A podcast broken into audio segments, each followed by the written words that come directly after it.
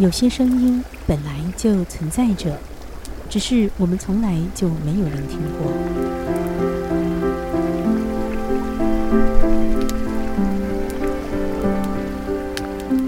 这些声音带给我们什么讯息？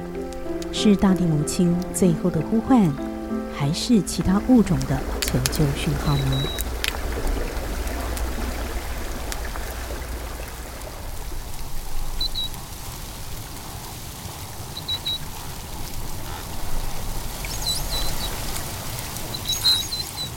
彰化方院的外海，濒临绝种的中华白海豚正在海里歌唱。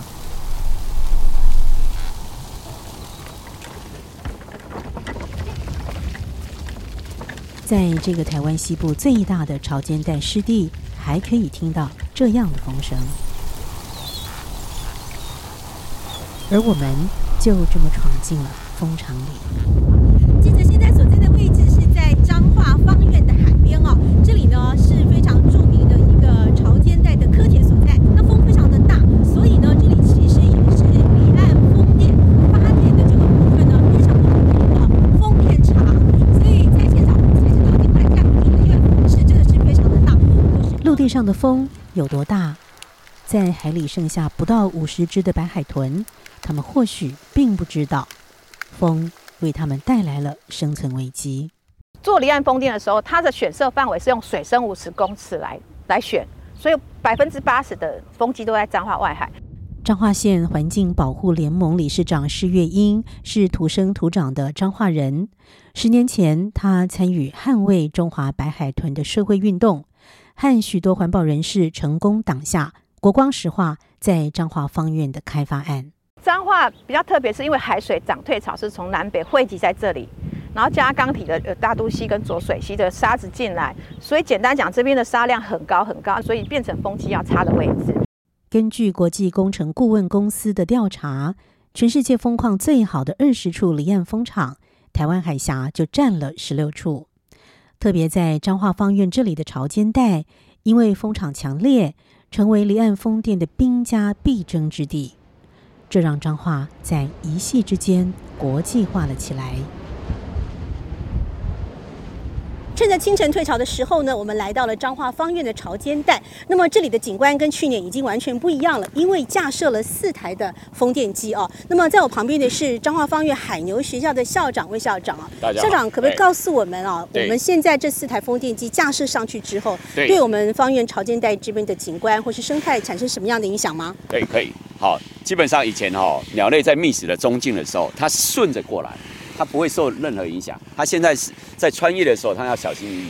包括汉堡新增加了二零二零新增加的，跟二零一九年这边增加了四只，基本上对整个地区生态都的整个鸟类或者是地区生态的这整个繁殖，基本上都会有产生一定的影响。好。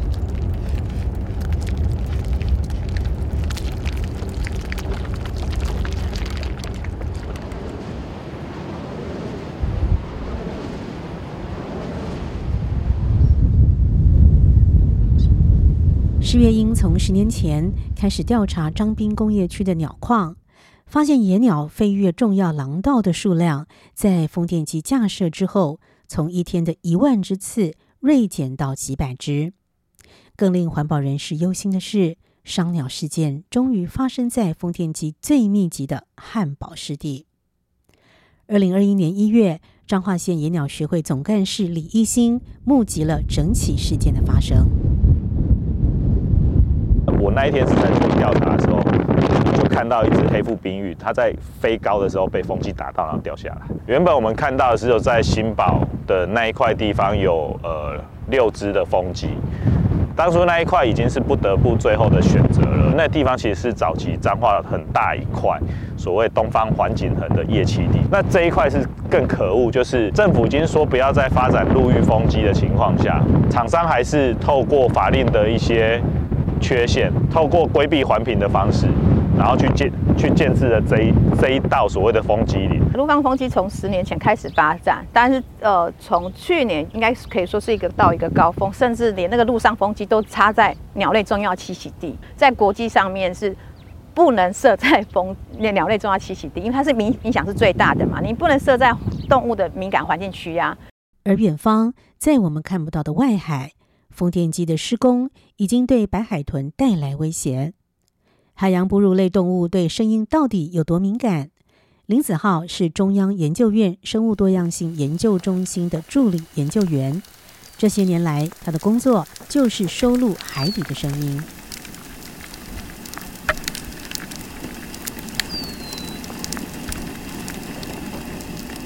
而有三十年潜水经验的中研院学者陈昭伦，更是进一步分析，噪音对白海豚这一类的哺乳类动物会造成神经衰弱。海洋哺乳类，他们对这种这种不管是啊、呃撞击的声音，或者是一些机械的声音，其实他们对它的影响是很大。所以国外很多研究都已经也证明，比如说那种超级大型的这种呃游轮啊，或是这种、这种海水下这些螺旋桨的声音，其实对鲸豚的不管是他们的导航啊这些东西都有这些影响。所以这个就是我们在水里面哈、常听到的螺旋桨的声音。嗯，OK，那螺螺旋桨它其基本上就是这种啵啵啵啵啵啵这种这种螺旋桨在打的声音，这个东西是我们耳朵听的那个音频率可以听得到的的范围。嗯，那有很多是比较超高频的声音，那个基本上我们听不见，可是。呃，我知道这样很很多的那个哺乳类、海洋哺乳类动物都可以听到这种比较高频的声音，嗯可对对他来讲都是一些压力，对，就是 stress 那影响。然后，所以这东西其实它在主推这个绿能的这个发展里面，风能的发展其实是一个最主要的一个发电的方式。对，那其实最明显就在台湾西海岸的这个白海豚，所以这个冲击是很大。虽然他们在工程师做当当中都有一些所谓的减缓减轻的措施，是。可是啊、基本上它还是避免不了对这些海洋生物的冲击。在台湾，还有一个硕果仅存的宝地，海洋生态之丰富，渔场居台湾之冠。那个地方叫做北方三岛。经过呃两个半小时的航行呢，我们终于来到了前方的这个棉花屿哦。那么要来到棉花屿，其实并不是那么的容易，因为必须要经过申请之后，跟着生态研究的团体，才有办法登岛来一探究竟。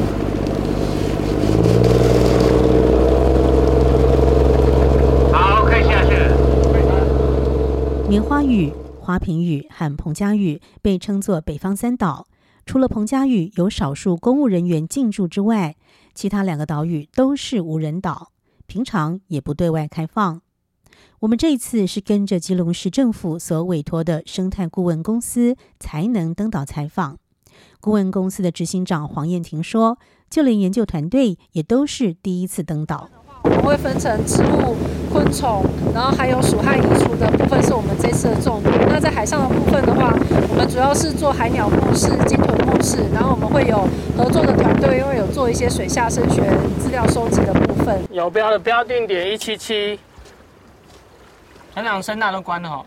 好，那我们东西下去。好，我们铅锤先下，然后再放两台声学录音机。中研院的林子浩老师这次带了团队来，主要的研究目的是要透过收录海底的声音来判断北方三岛的海域生物多样性到底丰不丰富。所以现在看到是一个黄色的浮球，对我们浮球的下面呢，会垂一台 GoPro 的水下摄影机，然后还有两台的这个水下呃声学的录音机。那我们就是想要听听看，呃，这个里面的环境它的声音是怎么样，是不是有很多动物的贡献的声音，还是说呃就是一个海洋呃自然的这个状况？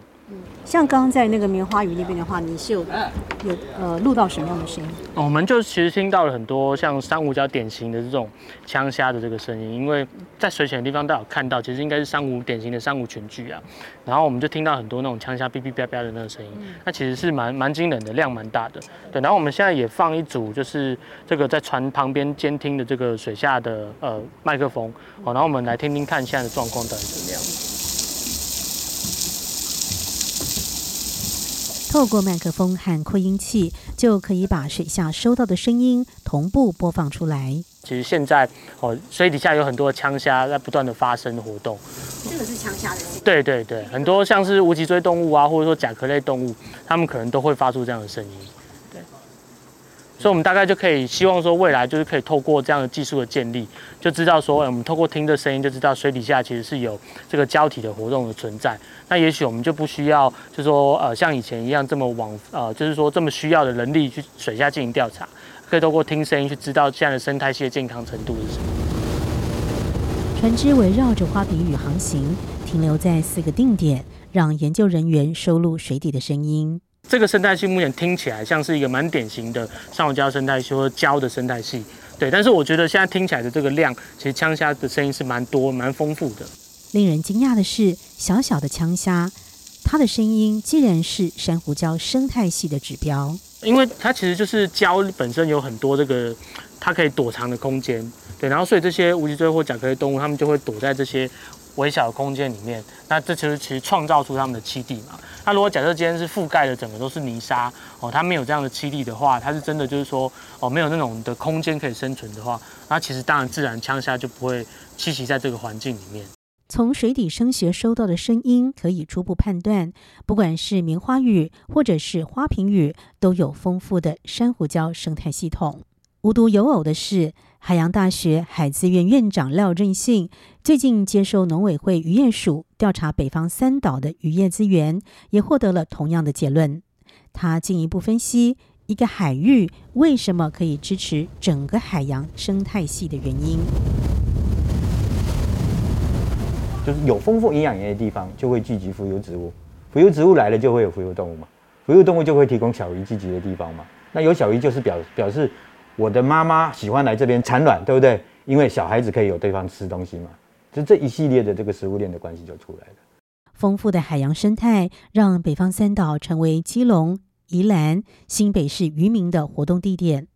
每年至少有十万公吨的渔获量，占了全台湾百分之六十的渔获量。它的产值至少一百亿。但是考量到划设国家公园对渔民活动的冲击，政府后来将棉花屿跟花瓶屿列为野生动物保护区。只是前一阵子却传出北方三岛有可能成为离岸风电的开发地点。大致上就是这两个区域。那这两个区域是不是刚好落在重要的渔场里面？是，对啊。你说它对渔业的影响是怎么样？当然很重要。过去十二年来，梳理北方三岛生态调查的基隆市野鸟学会也非常反对在北方三岛海域开发风力发电。常务理事沈景峰这么说：“啊，你看他是直接就把 花饼迁进去，它就是一个很奇怪的的举动嘛。它这个地方是一个很重要的渔场，更不用讲，它可能是候鸟迁移的路径。”然后再加上鲸豚在这个地方非常活跃，然后海鸟在这个地方可能会繁殖，因为花比比较小，所以这个地方真的很不适合去考虑那个所谓的离岸方面的事情。北方三岛未来的命运如何？我们能不能保住台湾最丰富的渔场，还是选择向能源开发靠拢？现在政府决定将开发案暂缓两年。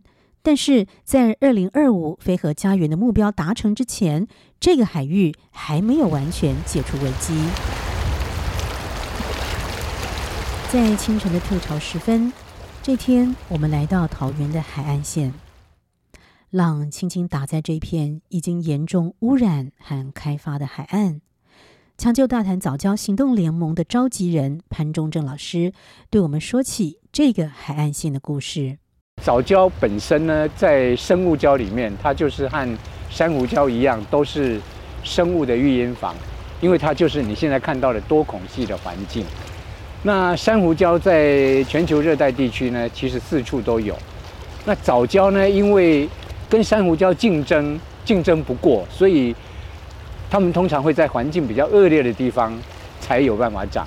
那桃园。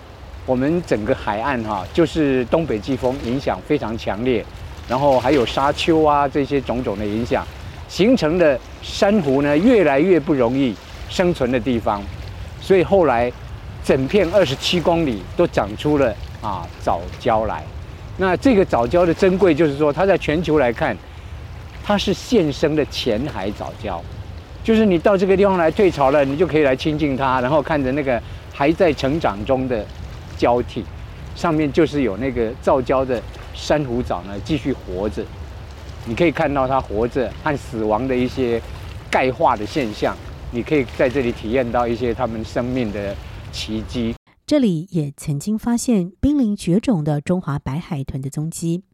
同样的，透过水下的声音，也可以判断在桃园的海岸线海底生物的多样性丰不丰富。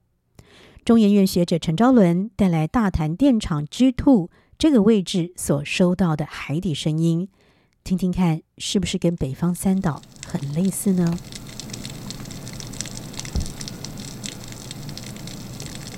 这个是在 G Two 的声音，然后再来我们听一下永新的声音。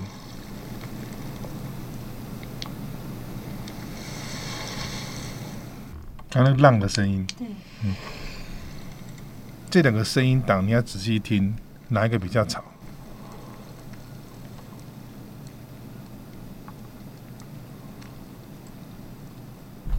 这边我只有听到浪的声音，对，浪的声音跟一一点点滴滴的声音，对，可是你刚刚在大胆 G two，你看滴滴滴滴滴，比较吵很能吵，所以越吵表示那边生物越多。只要这边生物的不管是它的种类数量越多的时候，水里面的声音就是非常的 noise。那可是你看刚现在我们现在听的背景的声音，永新的声音，基本上都只有浪的声音。从声音判断，被人类过度干预的海岸生物多样性已经变得单一了。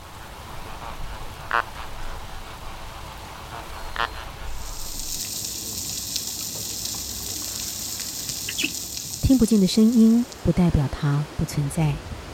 居住在陆地的我们，往往忘记了海洋也是土地的一部分。